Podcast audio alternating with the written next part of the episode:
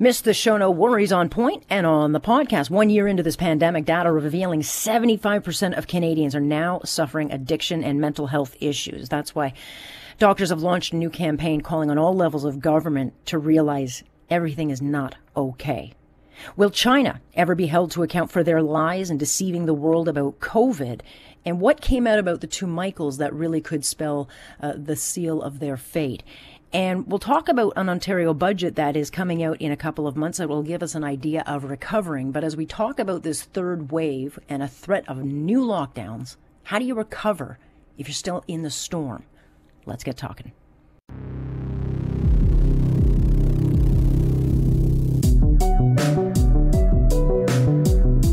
Point? You just don't ever get the point. Am I getting through to you? That's the point. Do you understand? There is a point. That point where enough is enough. Here's Alex Pearson on Global News Radio. Listening. WHO has been assessing this outbreak around the clock, and we're deeply concerned both by the alarming levels of spread and severity and by the alarming levels of inaction. We have therefore made the assessment that COVID 19 can be characterized as a pandemic. Uh, the de- declaration that came way too little, way too late, and our experts still getting it wrong. And I wish I could wash away the last year. I mean, it has, it has absolutely been a tough one for everyone. And you wonder, what have we learned? I think we've learned a lot. We've learned a lot in many different ways. We've learned it was never a low risk. Uh, we were not prepared. And yeah, we actually did have something to worry about.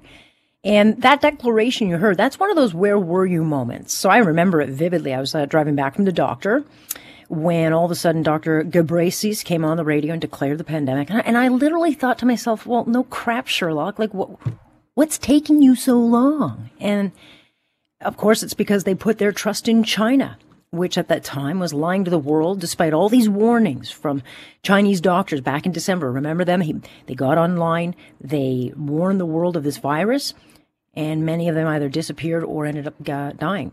And here at home, what were our officials doing? Well, they were uh, listen to just listen to the spin.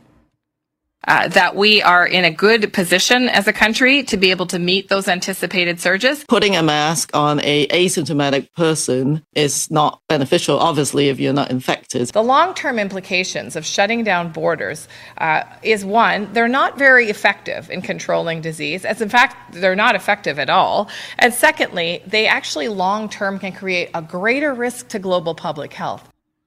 uh-huh, yeah. And yet, one year later, here we are with travel restrictions. Again, too little, too late. And we, we talked about COVID for months as it was oceans away. We were watching it from the sidelines. And, you know, we had all ex- this experience from SARS. And yet the experts here at home, uh, they let the train wreck happen. I mean, they just kept telling us, low risk, don't overreact, we're prepared. It was literally like Baghdad Bob. I don't know if you remember that guy during the Iraq War. Um, he kept saying, "We're winning. Everything's good," uh, you know. And then behind him, you see all the American troops walking into uh, the city, uh, and and clearly they weren't winning. And we had a lot of evidence that this this virus was in fact brought in from a man who came directly from Wuhan. And what did the experts do? Well, of course, they virtue signaled. The stigma, to be honest, is more dangerous than the virus itself. And let's really underline that. A stigma is the most dangerous enemy. Yeah, okay. I mean, wokeism is a virus unto itself, I should say. But that was March 2nd. That was March 2nd, 2020. And that dum dum's still in charge. And, you know, you look back and you kind of kind of chronologically look at what went wrong and you go back, you go back to December 2020. And that, that is the first time the, the Trudeau government had been warned COVID's coming. And of course, they ignored it. They had shut down Canada's world famous pandemic warning system back in 2019, and Health Canada was gutted um, of actual scientists. And what they did was fill it with inexperienced bureaucrats who worried, you know, more about these catchy talking points, but they had absolutely no experience in health or science. And so For three months, we got misinformation, misinformation, misinformation, and spin, if not, you know, accusations of racism. I mean, you look to the date, January 29th in 2020, Dr. Tam was actually in a committee and she was saying that we should improve social media literacy because, as she said, quote, Canadians were becoming overly panicked by coronavirus and the epidemic of fear could be more difficult to control than the epidemic itself. I mean, it's like the WHO wrote that for her. And then you look to February. The U.S. closed travel to China.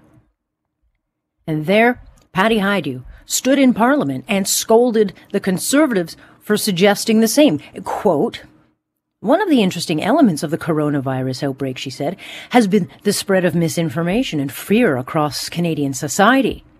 And then she accused the Conservatives of sensationalizing the risk to Canadians. And in late February, I was going through some of these comments and tweets and that. I mean, Patty Hajdu was still tweeting late February that the risk to Canadians is low. And all you had to do was look around the world. There were 60 countries that had cases and there were already 3,000 people dead.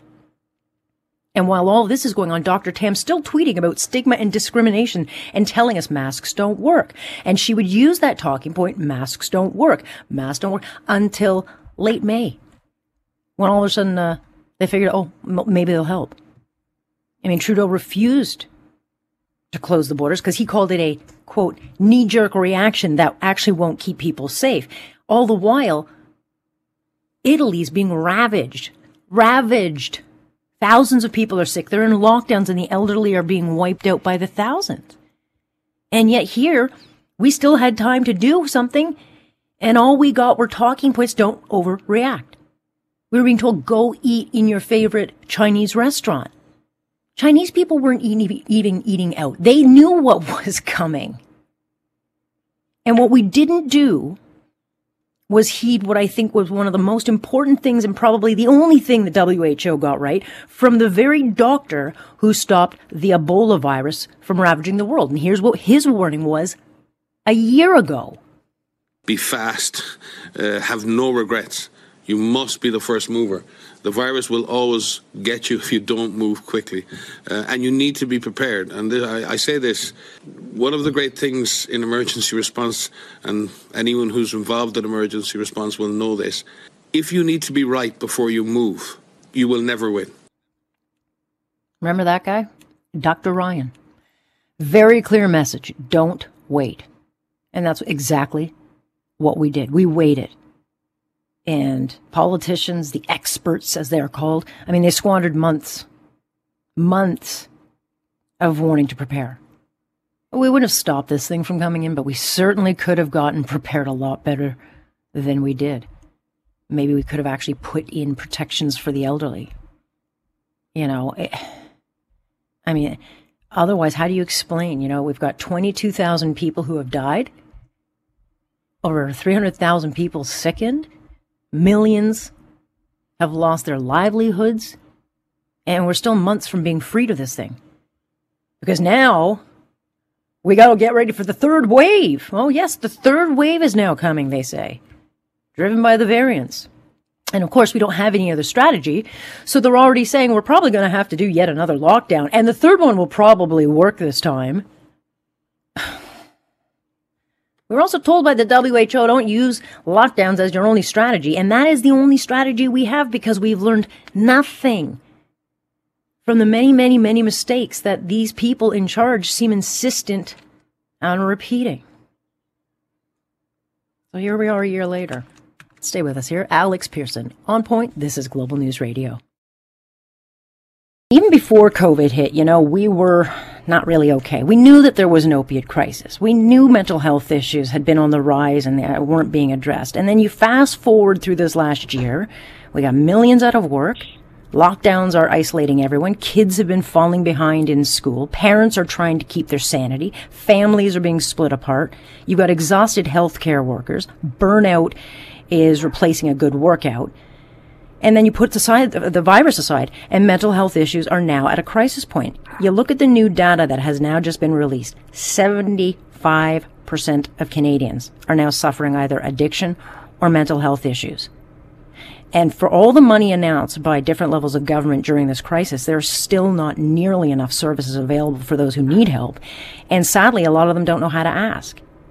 And this brings us to this new campaign, and it's a pretty sobering campaign called Everything is Not Okay. And it's designed to kind of wake up all levels of government to actually start taking actions so that we can hopefully avert, I think, what is going to be a massive shadow pandemic that could last decades. Catherine Zahn is president and CEO at the Center for Addiction and Mental Health. She just, yeah, she joins us now. Good to have you, Catherine. Wonderful to be here. Thanks for having me. It's good to have you. It's just sad that we have to have you. I mean, um, you know, this was a problem before. What are you seeing, you know, over the last few months, uh, and what are you seeing now in the areas of mental health and, and addiction? Well, the list you started with is uh, it was quite sobering, actually, just to listen to you say it out loud because it's one of those things we write down or we uh, yeah. or we talk amongst ourselves about. But to hear it from a from a third party uh, so starkly is uh, uh, doubly sobering for me. And uh, the the thing I want to pick up on is your point that that during the pandemic, there's been this constant refrain that somehow after the pandemic as if the pandemic has caused this, there'll be a second pandemic of mental illness. Mm-hmm. But it's it's uh, it's uh, so true that uh, uh people in need of care and supports faced long waits for access, assessment, treatments, and supports way before the pandemic. Uh, this is a concern that's been uh, been expressed for for, for years. Uh, you mentioned that the, uh, the, the, the, pandemic, the illness itself, fears surrounding that, the, um, uh, the impact of isolation with the public health measures, uh, and of course the economic downturn. Those are all things that have uh, added to the stress of, of uh, even, even the, the most emotionally unhealthy human beings. I mean, I, can only speak to what I'm going through. I've been in my house now. I, f- I feel like for an eternity, and I kind of think of that movie, The Shining, and you laugh and you think, well, now you know what isolation can do to people. But it, truly, I mean, I, I've had anxiety like I've never had before. I mean, there's all sorts of things going on, and you think of what household to household to household. Imagine being a business owner who's lost their restaurant, or you know, a retail store through no fault of their own, or you think of the addict who is already suffering before and, and hasn't been able to get help. There's so many variants that are facing people who probably never had an issue before and find themselves now not really knowing where to turn. Because one of the things is I've noticed is that for all the announcements we get from the federal government, the provincial government, there's all this money being thrown around, but a lot of people don't know how to navigate the system because it's so complex. Mm, uh, Yes, yes, yes, and no. And I think that the uh, that this is part of our call to action to uh, uh, to uh, address these issues surrounding access to care or uh, wait times, as they're as they're commonly uh, understood. So, access to care for depression and anxiety, to addiction services, to care for children with complex mental health needs, and and for people with complex mental illness. And one of the things that, as a as a as a group, we hope to uh, achieve is an understanding of uh, what, what, what is the best mechanism to create some sort of a, uh, a hub system or a single point access system for, for mm-hmm. individuals mm-hmm. to help them navigate to uh, the right place at the, uh, at the right time. And I and I and I do feel that I need to put in like a little public service announcement that uh, yeah. uh, that that there that um, uh, there there there is definitely a concern about people who have had the experience of mental illness prior to the pandemic, lest they lose their connections to their care and supports, fall through the cracks. Um, mm-hmm. uh, and and during the pandemic, it's important for us to understand the uh, the difference between those normal feelings of sadness, loneliness, isolation, and grief. Uh, and when they spill over into uh, into a danger point when you really, really need to access care. Yeah, it's almost like we need a concierge service uh, of yeah. where to direct people because it's just uh, when people need help, like, they often won't ask for it. But we have so many. When you really step back, as you say, and kind of look at the complexities, there's the addictions issues of all sorts, but then there's age categories. We've got kids right now who are not just falling behind in school, but but eating disorders are going up, which is not something that just goes away. That stays with a with a person for their life. I mean, these these issues don't just go away once we get a few months of help into them. And so, I don't even know where you start to tackle. Um, you know the the issues that are going to be confronting our, our mental health services. You start with a commitment and uh, with a, uh, a concrete investment behind the words.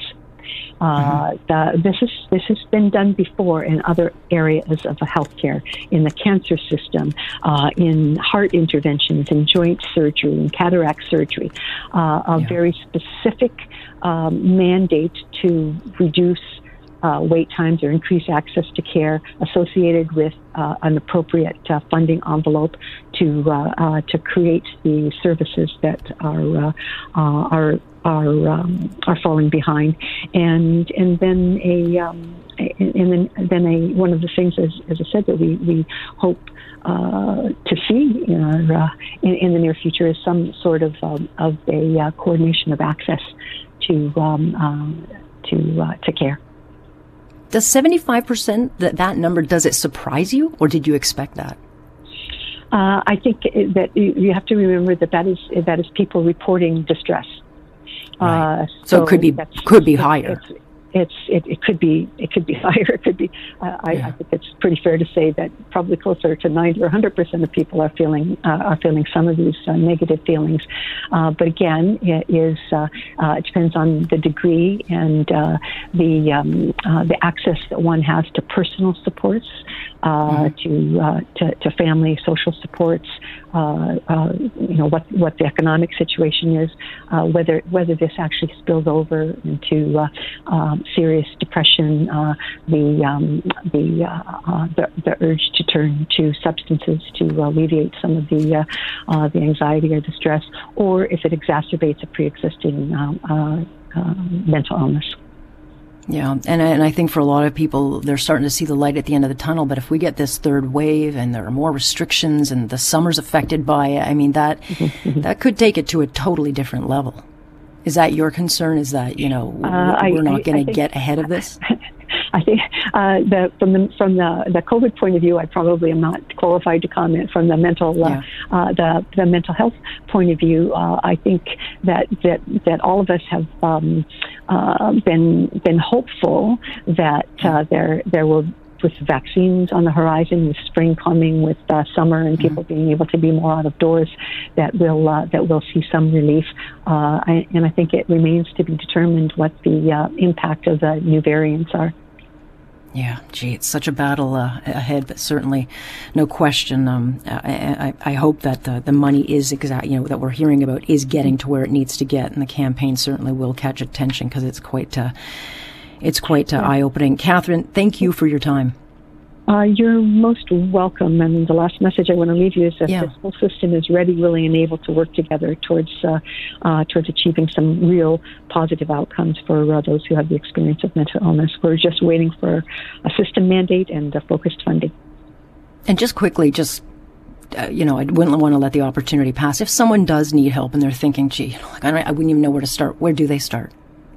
There's uh, there there there are, are many many opportunities. The one that I'm most familiar with because I'm from CAMH is uh, uh, starting point at www.camh.ca, and that will also have links to some of the other uh, services. Uh, CMHA uh, will and and um, um, C, uh, Children's and Mental Health Ontario CMHO will also have on- online services to start. Right, and, and one thing I do notice about KMH is when you call, um, there is someone that will say, "Hold on, do you need, do you need help?" Like they're very quick to to make sure that whoever they've got on the line is getting to where they need to go instead of just hanging up on someone. So there is that. Catherine, appreciate your time. Thank you. That is Catherine Zahn, President and CEO at the Center for Addiction and Mental Health. So let's get ahead of this third wave because boy, oh boy, people need the reprieve. They need the summer. They need a spring. They need to be able to kind of just get some light into their life. Stay with us here. Alex Pearson with you on point, and this is Global News Radio. China lied and millions died. And I know that might sound a little trite, but it is true. Um, because China knew that there was a lethal outbreak of a virus that threatened the world, and for weeks they lied. It did not tell the WHO. And the WHO was naive enough to trust the propaganda China was feeding it. And then, of course, while the world was looking away, China went around the world buying up all the PPE and choking off the rest of us from this life-saving protective gear we didn't have. And then making it worse, what little PPE Canada did have, the government handed to China. 16 tons of PPE was given to China, leaving us with nothing. And the WHO only now recently has been allowed to enter the country to investigate the source of the outbreak. But of course, they were limited with where they could go. And whatever evidence could have been found, I'm pretty sure China destroyed it like months ago. So the question then becomes, you know, will China ever be held accountable? I mean, can it be held to account? Marcus Kolga is a senior fellow with the Macdonald Laurier Institute. He's also founder of disinfowatch.org, also an expert in Russia, Eastern Europe, and Asian affairs. He joins us now. Good to have you, Marcus. Thanks for having me on, Alex. Kind of seems like the most complex but easy question ever, but will and can China ever be held to account for what's uh, happened in the last year? Uh, that's uh, that's a great question. It's um, you know, it's almost a year ago when I, I first heard this question, and it was uh, it was actually Dana Bash on CNN mm-hmm. who brought it up during a debate between uh, Joe Biden and Bernie Sanders, and she said she asked what consequences should China face for its role yeah. in the global crisis, and that you know that was a year ago, and it doesn't seem like China's really let up from any of its uh, sort of monkey business when it comes to uh, you know engaging in disinformation, uh, hiding facts um, you know, it's, there's an ongoing campaign that I'm seeing where they're um, trying to sow doubts about Western vaccines. Um, and this yeah. is, they continue doing this. Um, you know, the question, are we going to be able to hold them accountable? I hope so. I think that we need to have a, a full investigation of, of allied Western countries. Um, you know, this is never going to happen under, you know, the uh, jurisdiction of the of the UN. It's, we're never going to have a, an objective accounting or an investigation with them. So I think it's it's really up to um, Canada, the United States, uh, its European allies, Australia, Japan, Taiwan. Um, these nations that have really been affected by it and have been, you know, fighting the uh, the virus. It's up to us to come together and, and have that investigation and really tally the costs and figure out what genuinely happened uh, over a year ago in uh, in Wuhan. That that inspires such little confidence uh, to think that either the Biden administration, uh, I mean, maybe they'll get bullish on this, but certainly not the Trudeau government.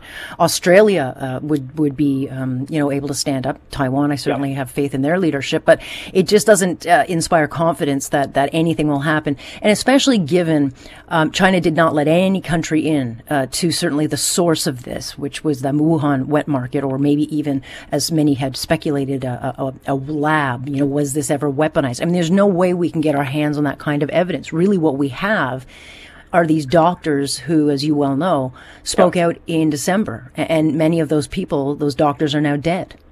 Well, yeah, you're you're absolutely right. I mean, let's put aside the the possibility that this would have been developed in a lab. Let's let's just ignore that.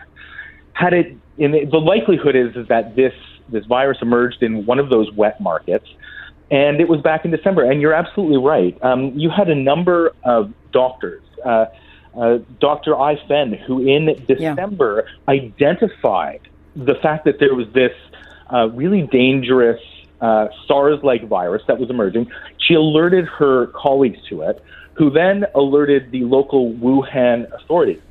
Instead of, you know, alerting Beijing, what they did is they moved to disappear and silence those mm-hmm. doctors mm-hmm. that were raising awareness of it. And you know, Irwin Cotler wrote a piece, the former uh, famous liberal justice minister and uh, a very well-known advocate of, of international human rights. He wrote, wrote last year that um, there was a 40-day period where Beijing really had an opportunity to tackle this problem. Mm-hmm. And had they done so at the appropriate time, and there's there's a, a study by the University of Southampton that supports this, that had they done this even three weeks earlier, the transmission of COVID would have been reduced by 95%.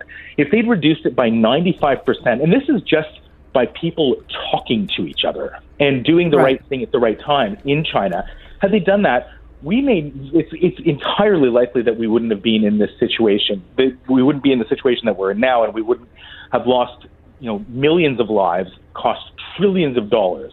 And then that's exactly what we need to uh, investigate. And China needs right, but but but, but it's not in their interest. I mean, at, at some point they probably saw this and said, you know what, this would actually probably be good for us. You know, you weaken our adversaries, you um, destroy the West, you you bring them to their knees. I mean, look, China's done very. Uh, I mean, they're out of this thing, and and um, they'll never be honest. And the WHO decided to trust them, and and so they they've gotten away with a lot already. Um, and they know that they can. I mean, they're using the two Michaels in a constant uh, source of uh, manipulation. Um, and so I, I just don't, uh, I, I, think they've actually realized that this pandemic, um, you know, weaponizing it to sorts has done them a great service. And they've got propagandists, as you well know, all over the world spreading this misinformation, uh, yeah. continuing to destabilize us. Um, you know, so it doesn't bode well for, for I think getting uh, getting to the bottom of this. But but further to the to the point on the two Michaels, um, word today is that any day now they could be in trial, and they only have to give Canada, if they have to at all, three days' notice that a trial's pending. But if this thing goes into a court and these two men go before a judge, it's almost over for them. Yeah, it's uh, from everything that I've read from the analysis. It, it you know it does seem that uh, once it goes to trial, um, there will be a quick verdict, and when the verdict comes out, uh, there's it becomes very very difficult uh, within the Chinese system to uh, to reverse that. So because um, it will be guilty, there's no question of it. It will be guilty. Well, sure. I mean, these uh, these the, the, two Michaels were arbitrarily de- detained, and yeah. um, you know, based on no evidence. I mean, fabricated charges. So if they're if they if they've been detained for two years on fabricated charges, how on earth are they going to uh, you know, miraculously emerge from this uh, court process free. It's it's not mm-hmm. it's not going to happen at at this point. And I think Canada needs to do needs to prepare for uh, that eventuality and uh, and and finally impose or introduce some sort of consequences for uh, for China's behavior. Um, because uh, you know clearly w- whatever we've been doing with the kid gloves that we've had on our hands, it's it's not working. Mm-hmm. No, it's not. And, you know, um, Romeo Dallaire is speaking out, you know, saying that we have to stop acting in self-interest and start actually standing up against things like the genocide of the Uyghur Muslims. We have to start showing a bit of backbone because China knows that it can get away with, you know, uh, spreading a virus. Uh, they can arbitrarily detain people for hostage diplomacy and get away with it. They can take things out on our farmers, our canola farmers, and all they have to do is steal a couple of Canadians or steal a couple of Americans, or maybe next time it'll be Australians, because it works very well for them to get what they want. Yeah, I mean, why would you not continue behaving this way if if there's right. no one standing up to it? There's there sure. are absolutely no consequences for them behaving this way. So, um, and they're winning. They, they just mm-hmm. continue to win. So, you know, Canada does need, and I, I, I you know, we've talked about this um, for what for the past uh, year and a half. And every time we talk about it, we talk about the need to impose sanctions. We need to the the need to adopt legislation to ensure that anyone profiting from slave labor, from those those the million Uyghurs who are yeah. forced to toil, um, to make sure that Canadian companies aren't profiting from this. We keep saying this, and it's it's like a broken record. And you know, if if we don't real we don't do anything, the the two Michaels are not going to be the the last Canadians no. who are detained. You know, and the and you know, going back to our you know COVID, the Chinese government is going to continue pumping disinformation mm-hmm. into our information environment in order to distract us, to to make us doubt our vaccines, and uh, and make us sicker. You know, it's. Yeah. I don't know what it will take at this point for the Canadian government, for this government, uh, to to act and act in concert with uh, with our allies. Well, uh, take growing a set of cojones, as they say, but uh, that's not going to happen anytime soon. Marcus, I always appreciate your time. Anytime, Alex. Thanks for having me on. Marcus Kolga joining us, but uh, the headline: if that um, if the two Michaels are are taken to trial, um, you know that that it doesn't need Canadians to wake up. They've already awoken. They want action by the Canadian government. And so uh, we'll wait and see how that story develops because it's an alarming uh, revelation that came out this morning. Stay with us, Alex Pearson on point, and this is Global News Radio. March 24th, that is the day Ontario's new finance minister, Peter, Peter Bethlenfalvy, will table his first budget. But this is the second Ontario pandemic budget we're getting. And it will be again a wash in red because so much money has been spent, billions, and it's not going to stop anytime soon. And uh, remember, this is a government that ran on austerity which is a pretty tough pill to swallow. But we're going to get an idea now of uh, how we're going to climb out of this deep COVID hole, which will set records for massive deficit spending. But um, we're told that they're not going to cut anything. We're told that there won't be tax hikes, so I'm not sure how all this is going to get paid back. We're also going to get an idea finally of the recovery plan, and they're going to talk about targeted help for areas like hospitality and tourism, which continue to get decimated, and what will happen if there's a further third wave. But this is a second full budget the province has delivered during this pandemic. Unlike the federal government, the Trudeau government, which refuses to table a budget and they use the pandemic as the excuse. Ian Lee, professor over at Carleton University Sprott School of Business, joining us and uh, try to square that circle there. Good afternoon, Alex. How are you? So um, we're getting we're getting our second Ontario budget. We haven't seen a federal budget, right. um, which doesn't make any sense because we actually really do need to see a federal uh, budget. So let me pick on the feds for for a second here. You know, Chrystia Freeland said uh, not too long ago that the budget she'll deliver in the spring will be the most consequential of our time, and yet we are not going to see it anytime soon. I, I think that this is uh, very uh, problematic. Um, budgets are relied upon. They're not just political documents, as as politicians may think. Um, investors rely on them. They look at because governments are huge economic actors. Uh, mm-hmm. You know, the federal government, the government of Canada, the, the the federal and provincial governments in Canada are about 42 percent of the totality of the economy. They take up 42 percent of GDP. So that's mm-hmm. almost a half. That's approaching a half they're huge. I mean, you know, the federal the federal government is spending, uh, they're running deficits uh, in the mid threes of you know 350 billion or thereabouts. They were spending 600 billion before the COVID. So, uh, yeah. you know, it, it they're huge actors. Investors depend on them and uh, they and as well as uh, you know businesses. And so yeah. the fact that this information is not being disclosed of where the government is going, how much they're going into debt for, and so forth, is just something that's very uh, you know it's it's just bad precedent, bad policy. Well, it's bad policy, but it's also probably very strategic because they do not want to go to the polls and release a budget because I think uh, Canadians would probably f- literally fall off their seat. But a huge part of Ontario's budget is going to be about health spending, spending, which of course comes from the Trudeau government, and they have told the provinces that they're going to give them more money um, unless that's all talk. That's right. Uh, you know, when you look at the spending of the, um, and I'm referring to the budget, the Ontario budget from uh, last year. So these are very, you know, fairly fresh, fresh numbers.